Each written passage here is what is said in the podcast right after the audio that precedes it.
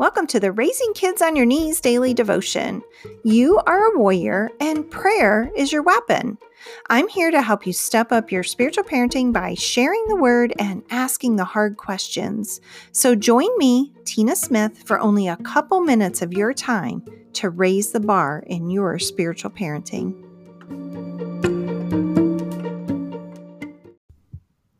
You are significant because you are seated in Christ. Here's our verse today. It's out of Ephesians chapter 2, it's verse 16. Here's what this says For he raised us from the dead along with Christ and seated us with him in the heavenly realms because we are united with Christ Jesus. Because you are a child of God, everything that is true of Jesus is true of you.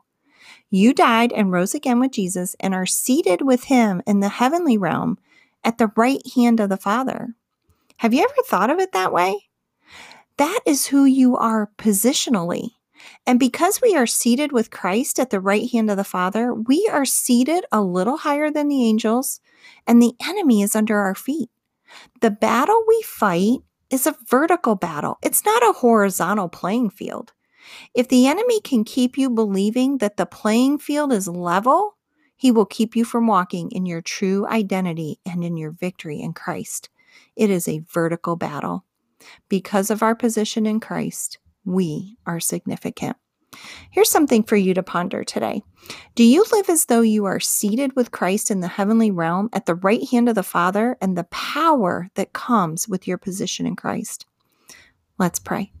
Heavenly Father, I confess my unbelief and choose to believe that everything said about Jesus is true of me because I am in Him.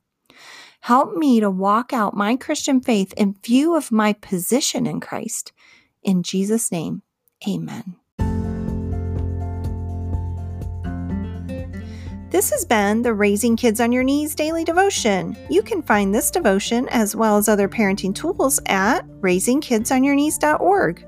While you're there, subscribe to the Prayer Tribe and become a part of a growing global community of parents who are praying and parenting life into the lives of their children.